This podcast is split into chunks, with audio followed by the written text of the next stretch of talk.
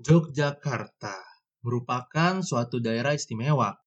Setiap satu sentimeter aspal yang terkandung di dalamnya adalah suatu saksi. Dari apa? Dari kisah yang lu ukir. Begitu.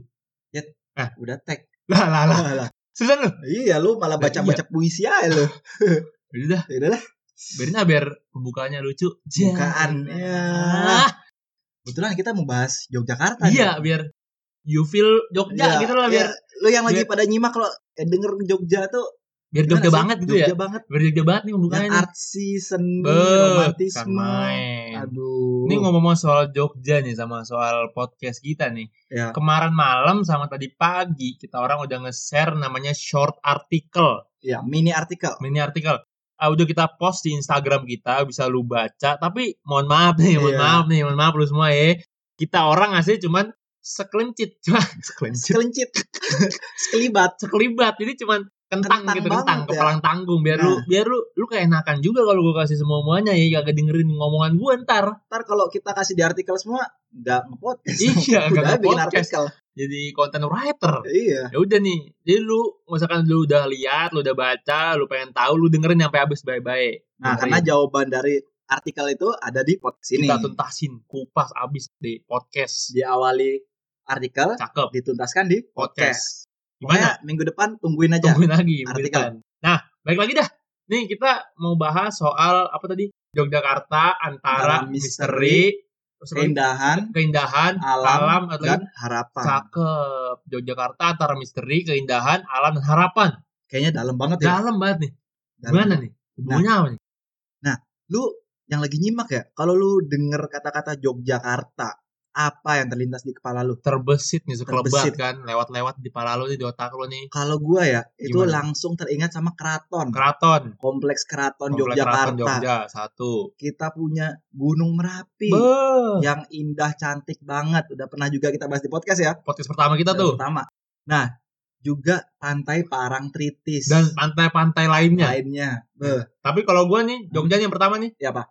cewek-cewek cakep kuliahan Ya.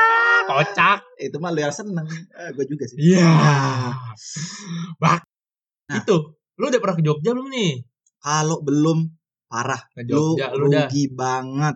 mumpung Jogja masih begini aja sih sebenarnya Udah begini aja Makin istimewa sih. Dad. istimewa keren Keren Ya, itu yang itu ya yang kita berdua terbesit dari kata Jogja pertama kali Mm-mm.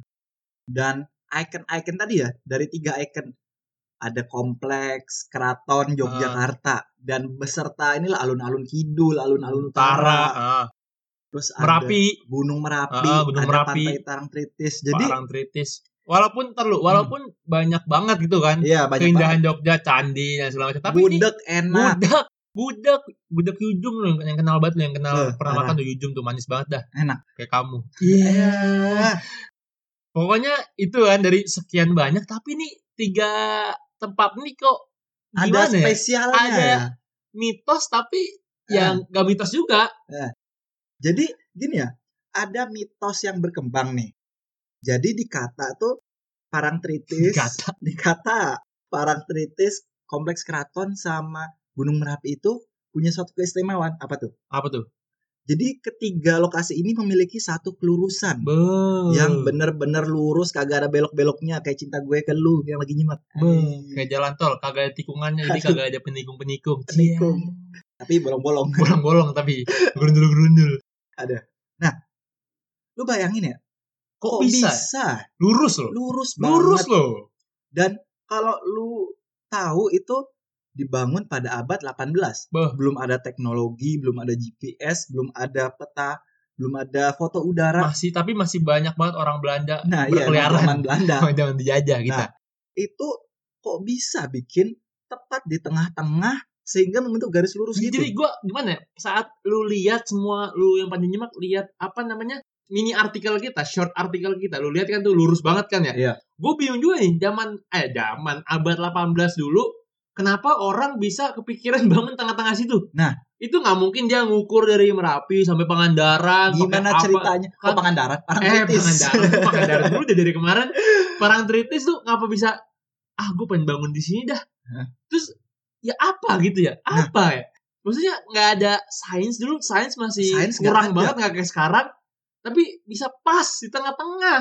Katanya sih ya, itu kalau mitos-mitos nih ya mitosnya ya, itu tuh bener ada suatu energi, jadi Beuh. kayak ada gerbang dari Parangtritis ke keraton ke Gunung Merapi. Cuman itu kita nggak paham nggak paham dan Nggak paham. bisa dijelaskan oleh logika ya. Nggak paham, itu di luar di luar nalar ya. angkat tangan deh gue Angkat tangan. begini bah Tapi satu yang pasti bahwa kita sekarang di zaman modern ini di balik kelurusan itu semua terdapat satu yang istimewa banget. jadi di balik semua mitos yang berkembang tuh ada ternyata ada sainsnya gitu Ada sainsnya.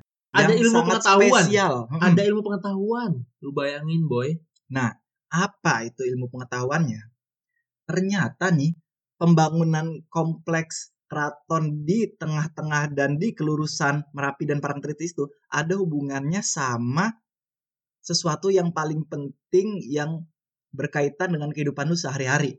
Air. air jadi lu bayangin keraton nih airnya kagak habis habis Nah, iya jadi cadangan air di bawah keraton di bawah di keraton bawah sana keraton ya di dalamnya keraton di bawah buminya eh di bawah tanahnya keraton nih Nah, itu air dalam tanda kutip unlimited, unlimited nggak habis-habis. agak kayak paketan internet Nah, aduh. Iya ya.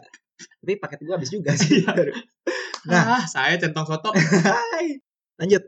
Kok bisa ya orang zaman dulu tahu, oke kita bangun di sini ya, karena ntar airnya nggak bisa.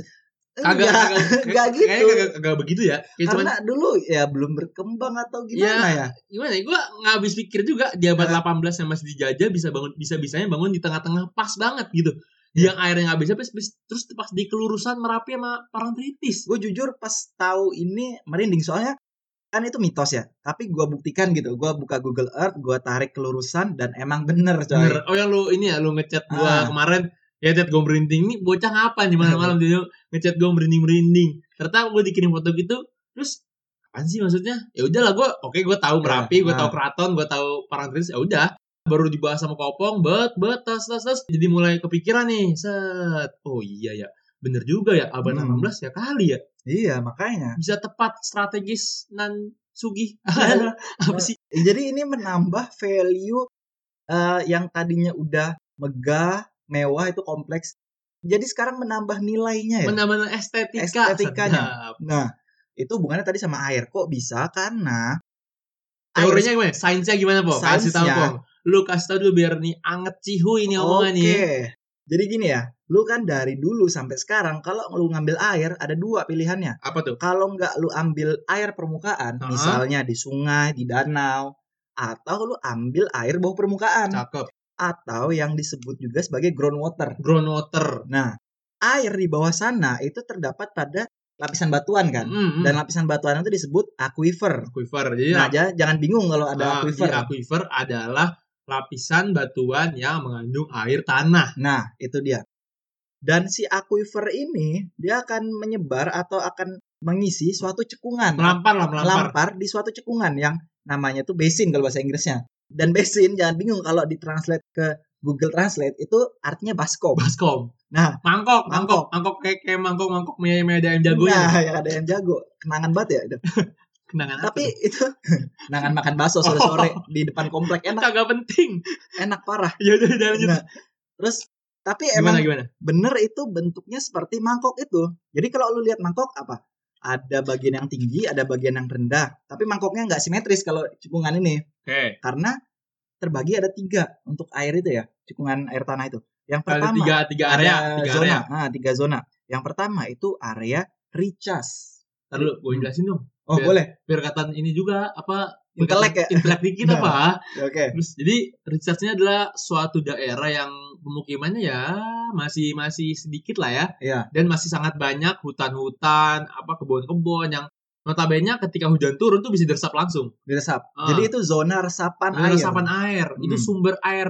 Kalau lu mau bikin eh kalau mau bikin kalau mau ada aquifer banyak di bawah tuh harus dari situ. Iya, benar banget. Dan harus benar-benar banyak hutan dan Iya. pemukimannya masih sedikit. Itu Iya. recharge area. Ada lagi zona transisi. Transisi. Apa tuh ya?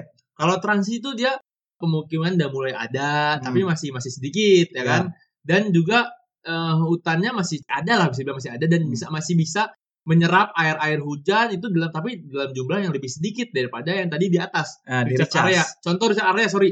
Kalau di recharge area itu contohnya di eh, Merapi di gunung-gunung. hmm. Nah, kalau yang transisi itu yang agak sedikit di bawah, yang kakinya Ya, lah, yang masih kakinya. dataran-dataran tinggi, ya kan? Nah, terakhir ada zona discharge. Discharge area. Gimana tuh, Pong? Nah, Gantian. discharge ini daerah di mana dia topografinya atau ketinggiannya itu udah mulai datar, udah mulai rendah, dan itu di mana urbanisasi atau apa ya?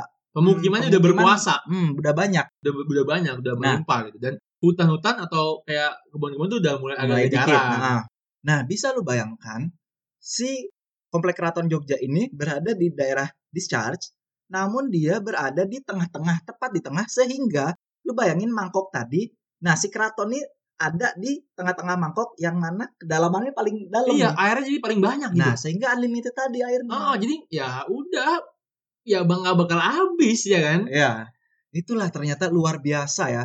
Itu di baliknya misteri tadi ternyata ada sains Iya betul. Jadi yang melatar belakangi si kelurusan ini. Jadi nggak cuma lurus, udah lurus, lurus hebat, tapi ada iya maknanya. jadi itu Hmm. yang gua nggak habis pikir apa gimana orang zaman dulu bisa bisanya naruh situ kan? Iya. Orang-orang kesultanan zaman dulu bisa bisanya naruh situ dan gila gua Apa takjub apa takjub gua. jo- apa zaman dulu orang Indonesia emang udah pinter ya? Kayaknya udah pinter dari zaman Iya, dulu jadi- sih. Ketakjuban sendiri aja gitu gua Iya. Ngelihat yang hal-hal yang wah gitu ya. Wah, jadi pokoknya lu kalau misalnya nggak percaya nih lu udah lihat di gambar yang udah dipost di artikel Chalkes kemarin. Wah, kagak nih, bohong. Coba lu buktiin sendiri pakai Google Earth. Lu buktiin lu tarik sendiri tuh jalan Nah. eh jalan garis lurus bet lurus. Nah, ini jadi gimana? Gue sendiri udah tahu ini jadi pengen ke keraton. Tapi gua jujur belum pernah 4 tahun di sini Oh, iya. Jogja belum pernah tuh gua. gue udah beberapa kali sih. Betul ya. Itu sumpah dalamnya keren. Keren. Dan wah, lu buat yang lagi nyimak lu belum pernah ke keraton, buruan. Iya, Eh, enak ya, bagus ya. Enak, asik. Terus gimana ya? Jadi Jogja selain banyak wisata yang banyak banget ya kan, yang wisata Jogja yang sangat banyak ditambah dengan tadi yang misteri Merapi, Keraton dan Parangtritis itu lurus gitu kan. Iya. Itu kayak menambah nilai estetika magnificentnya si Jogja ya kan. Bener banget. Gila. Jadi Jogja nih wah, apa sih yang lo bisa dapetin Jogja? Lu mau gunung ada, Gunung ada, pantai, pantai ada, ada. wisata seni, budaya, Iya. keraton ada, Ya ada wisata alam sebenarnya ada semua. mall ada. Mau ditambah lagi nih, tambah Hmm. lagi ya. Iya. Jogja nih apa tau gak lo yang sering-sering denger kalau orang bilang Jogja nih? Apa tuh? Kota pelajar. Nah, Kota, pelajar. Lu bayangin Universitas di banyak mana-mana. banget. Hmm. Buset dah.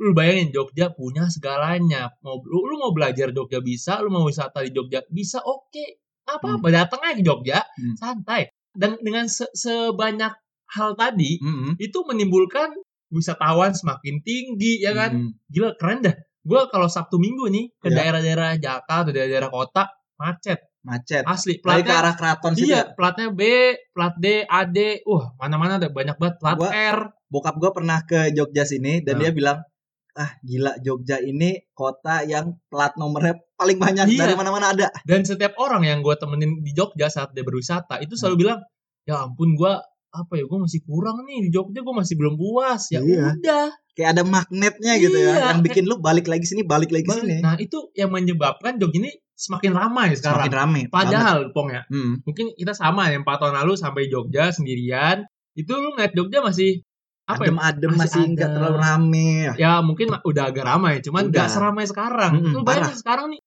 eh, setelah gue 4 tahun di Jogja itu mall muncul tiga Oh iya. mall baru muncul tiga Iya, gue inget tahun kemarin apa dua tahun lalu itu bareng lagi Heeh. peresmiannya apa itu. sih ada Hartono JCM, J- JCM sama atau lagi yang di Solo Jalan Lipo Solo Lipo. Lipo nah itu lu bayangin dari gue 4 tahun lalu masih tahap pembangunan sekarang Hmm. udah jadi Dan itu semua emang paling padat ya kalau lu lihat peta persebaran penduduk itu paling padat ada di kota Jogjanya dan di Sleman. Sleman terus ada mall-mall ya kan Hmm. otomatis banyak wisata juga. Terus turis makin berdatangan, makin banyak tuh investor-investor hotel, apartemen yang ngebangun. Ya, karena ya turis butuh tempat tidur Iya, kan. mungkin Gimana di hotel? Jadi gembel di Iya. ya, nggak mungkin. Nah, Nah, terus dengan adanya seperti itu, tingkat populasi Jogja semakin meningkat. Seperti yang gue bilang tadi, beda Iya. sama 4 tahun lalu. Apalagi Hmm. 10 tahun lalu, Jogja ini nggak kayak sekarang. Iya. Sekarang rame banget, mm-mm. banget.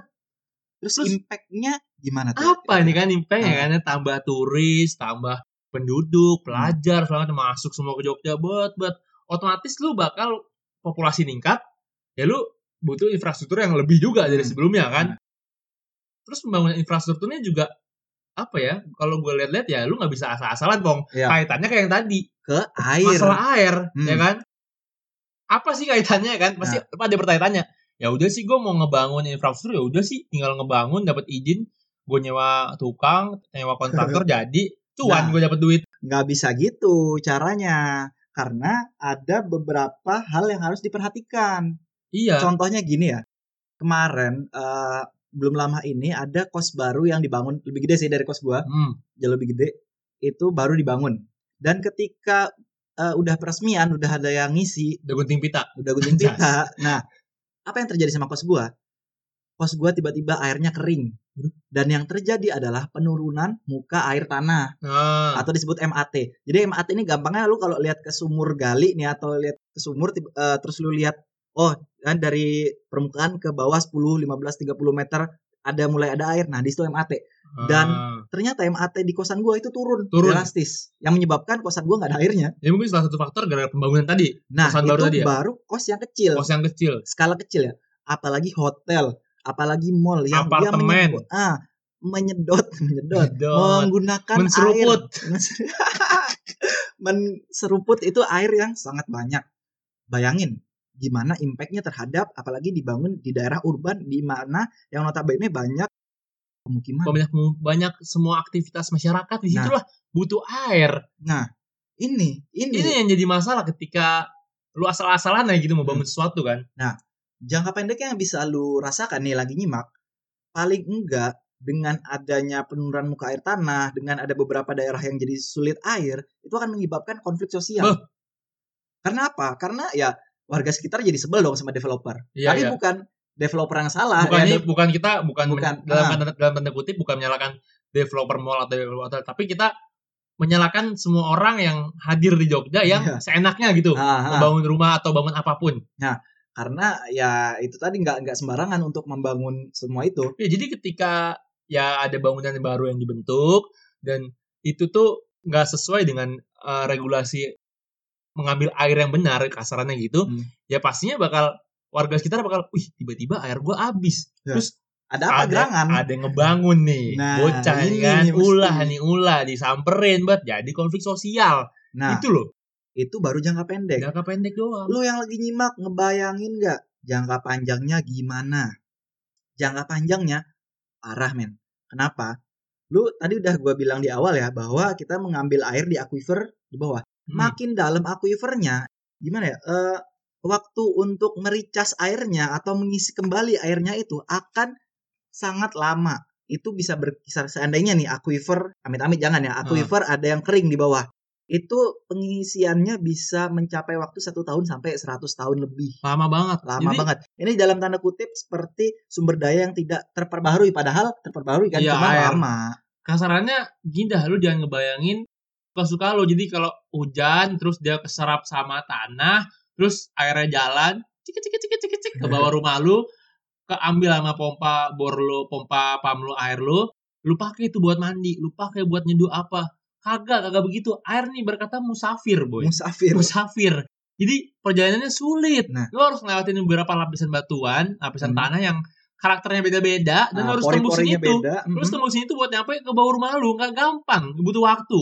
Apalagi nih ya yang tadi udah kita singgung bahwa zona recharge itu dirusak bisa gara-gara Wah, pembangunan iya. villa Ini juga gara-gara pembangunan hotel dan lain-lain. perkara ini perkara. perkara akibatnya apa hutan makin dikit tanaman makin dikit jadi air yang masuk ke bawah permukaan dari atas itu akan semakin sedikit yang banyaknya air itu akan run off atau nggak nggak nyerap ke bawah kalau nggak nyerap ke bawah ya aquifer di bawah itu nggak terisi Ya oke ini lah. yang bahaya Ya oke lah kalau misalkan lu mau memberdayakan daerah-daerah remote area Hmm. atau daerah-daerah terpencil menjadi daerah yang lebih baik lagi. Iya. Oke nggak apa-apa, Nggak apa-apa. santai. Gue Hmm. juga pengen gitu. Tapi saat pembangunan, saat lu merencanakan buat bangun suatu di eh, di bumi ini, lu harus lihat juga dari kondisi lingkungannya, kondisi Nah. geologinya, airnya terutama. Itu karena itu sangat vital buat kehidupan kita saat ini. Ya kan? Jadi Nah. Nggak apa-apa lu kalau mau di gunung bangun wisata, di mau bangun apa bebas. Cuman lu satu yang lu harus tahu adalah kondisi lingkungan seperti apa. Jangan asal-asalan deh. Nah, itu makanya kita muncul solusi. solusinya bisa dalam skala besar nih ya, dalam pembangunan hotel, mall atau kos-kosan lah. Itu paling enggak lu perlu butuh yang namanya ahli teknik, baik teknik geologi, teknik sipil dan lain-lain. Sehingga apa? Sehingga ketika lu Bagus dah. menga- Ngomong mulu. ngomong dulu ya. Sehingga ketika lu melakukan pengeboran atau pengambilan pengeksploitasian air Asik. tanah itu akan meminimalisir dampak yang terjadi. Ngomong lu berasa pong. Banyak mikir ya, aduh duh, Muka lu sepet banget ngomong sambil mikir. Ah, dasar Ah, lu. Muka lu juga udah minyakan tuh. Ya. Hai. Ini muka apa kuali? Nah, Bah. nah itu tadi pertama ahli. Yang kedua regulasi jelas regulasi pemerintah terhadap developer yang bekerja atau menangani suatu daerah. Berkata nurut aja sama regulasi yang dibuat. Jangan Nah. membangkang dah lu bukan bocah SMA yang cabut-cabutan Nah. membangkang dari peraturan sekolah. Jangan dalam tanda kutip bermain kotor ya. Itu sudah. Yang penting proyek lu jalan, papa seneng. itu Nah, cuan bahaya. kan jangan itu nggak boleh itu tidak boleh Ya emang sih dalam lu survei dulu ada ahli geologi dan lain-lain itu apa ya memakan banyak biaya biaya tambahan tapi impactnya ke lingkungan akan jauh lebih cakep banget lebih baik. itu sudah Nah, ada juga yang solusi yang mau kita berikan nih itu Hmm. sebenarnya simple aja sih sebenarnya simple. kayak berasal dari kehidupan lu sehari-hari kayak Nah. kebiasaan-kebiasaan yang gampang yang bisa apa ya meng- mengirit atau menghemat Air. cadangan air kita Hmm, nih kan contohnya nih pong ya misalkan lu cabut nih keluar kosan nih keran lu jangan lupa lu matiin Nah. so tadi barusan gue datang nih keran lu mesti nyala nih Aduh, kan gua ngisi air. Iya. Oh, iya. Pokoknya jangan sampai luber-luber kalau nyimpen di bak atau di baskom di ember itu jangan sampai luber-luber dah. Kalau lu cuci tangan lagi pakai sabun, kerannya matiin dulu. Iya. Nanti lu udah selesai nyabun baru hidupin lagi. Ya, ini Jadi hal-hal simple kayak gitulah ya bisa ya dimulai. hal simpel yang bisa lu lakukan lakukanlah. Mm-mm. Terus misalkan teman kosan lo atau tangga lo atau gimana teman lu buang-buang air lu keplakin aja palanya. Oi, air susah. Air susah lu nggak tahu apa. Kalau lu masih nggak paham juga lu dengerin podcast Calkes. Siap. Nah, jadi siap. promosi ya. Jadi promosi gua. Aduh. Mantap banget. Namanya oh iya, usaha. satu lagi Apa? ada yang menarik nih Apa tuh? terkait makanan. Aduh, apa nih? Apa nih? Apa nih? Gue juga baru tahu nih ya. Ternyata kita akan lebih hemat air ketika kita menjadi vegetarian atau enggak vegetarian lah atau kita ketika kita memakan Pelan-pelan, Pak. sayur Ah, daripada kita makan daging. cakep. Karena setiap satu kilo daging sapi atau daging merah yang lu makan itu dia perlu air sekitar 200 liter kalau nggak salah. Tapi, Tapi dal- tapi mak gue pas ngerebus daging kagak sebanyak itu air. Enggak ini jadi kan perawatan sapi, Oh, sapi butuh Oh dari air. dari awalnya gitu. Dari kira awalnya. pas ngerebusnya. Jadi Kayak sama-sama aja gue liatnya. Kagak, beda. Jadi satu kilogram itu memakan rata-rata 200 liter. Mantap. Tapi misalnya satu kilogram Banyak ya? Banyak coy 200 200 liter ya? Banyak ya? Itu baru satu kilo. Itu sapinya gelonggongan kan? Bukan, itu sapi biasa belum lagi gelonggongan. Gue Nah. gangguin analogi lu ya. Aduh, gue lupa gue ntar. Lanjut lanjut. Nah, tapi kalau lu makan sayur satu kilo, bayam kayak atau apa kayak itu hanya memakan nggak sampai seperempatnya dari daging. Hmm. Hanya paling satu kilo bayam atau kangkung itu 20, 30, 40 liter air per kilo. Jadi akan lebih hemat kalau lu meminimalisir makan daging gitu. Tapi ya itulah. Jadi ya udah sekarang ayo masyarakat Indonesia kami berdua menghimbau dari paslon satu untuk beralih ke Bukan. vegetarian. Bukan, kita nggak nggak nyalak nih. Kagak nyalek nyalek. Kagak canda canda canda, canda. Aduh, jadi kalau kita balik ke pertanyaan Jadi itu kita apa awal, bentar lu? Itu hmm, peliknya apa ya masalah yang sekarang ini kan Hmm. peliknya itu itu dibalik keindahan dari Jogja misteri Jogja yang tersimpan dan masih banyak yang belum masih tersingkap. banyak banyak banget yang belum terkuak dan itu ternyata ada peliknya juga ya kan Ada. ada, suatu problem yang Hmm, kita selama ini mungkin agak nggak sadar atau kita sadar tapi bodo amat tercu acuh ya, ya, itu. ini Ya harus lebih aware lah kita ya terhadap itu lingkungan. itu bener terus kita sebagai masyarakat Jogja nih sekarang ya kan, tentunya kita pengen banget kan nih kota terindah kota yang salah satu jadi sejarah hidup kita sih Kota yang penuh kenangan kita sayang. iya terus pengen kota baik-baik aja Iya, ini kota bakal lebih baik lagi Hmm, dengan pembangunan yang lebih baik tapi Iya. tidak mengkesampingkan faktor alam ya benar banget. harapannya Harapan. harapan Jadi- lu gimana dah harapan lu gimana nih harapan gua kalau kita tetap seperti ini, ya mohon maaf, mungkin Jogja akan terancam karena kita tidak memperhatikan lingkungan. Namun kalau kita mengubah cara pikir kita, kita mengubah cara kita bertindak dan mulai aware dengan lingkungan kita, nah di situlah harapan Jogja yang lebih baik akan muncul. Jadi harapan itu ada di tangan kita sendiri. nah kalau gua Hmm, kalau gua sih pengennya ngeliat Jogja nih kayak balik ke dulu Ya. kayak lebih kental budaya tapi Hmm. walaupun susah karena ya perkembangan zaman mengontrol aspek kehidupan kan hmm, ya banget. ya udah nggak apa-apa cuman ya gimana ya? Kalau harapan gua, gua pengen Jogja ini seperti dulu tapi dengan keadaan sekarang. ya, Nah, tapi lebih adem. lebih adem terus juga ya lu semua nggak cuma Jogja deh. Lu semua masyarakat Indonesia Hmm. ya udah kita harus walaupun Indonesia negara maritim walaupun Hmm. airnya banyak Hmm. ya kita Tapi harus itu juga air asin. itu juga air asin nggak mungkin lu nyeduh kopi pakai air asin kan sepet tuh kopi nah jadi apa ya pesan gua harapan gua sama kayak kopong kita jaga baik-baik lah jadi kalau apa pun yang mau kita buat apa pun yang mau kita lakukan yang berhubungan dengan bumi ini Yep. Jangan lupa lihat faktor lingkungannya jangan lupa lihat keadaan sekitar lu Hmm. oke itu dari gua Itu banget.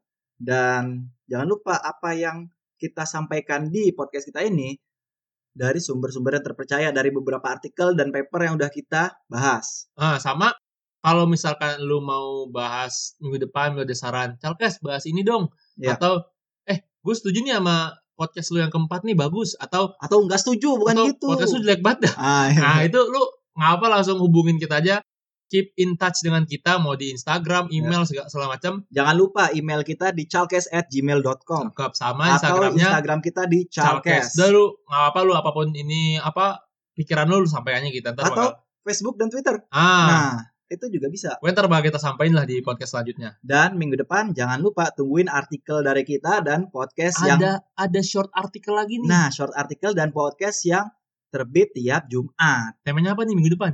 Rahasia. Karena Rahasia. kita juga belum Kagak tahu, belum tahu bahas apa nih. Mohon maaf nih pemirsa. Aduh. Aduh. Dah. Lu mau Gua- bahas apa lagi? Udah gue daus. Dah, gue juga. Udah Udah ya. ngopi. Dadah. Dadah, woi, bye. Bye.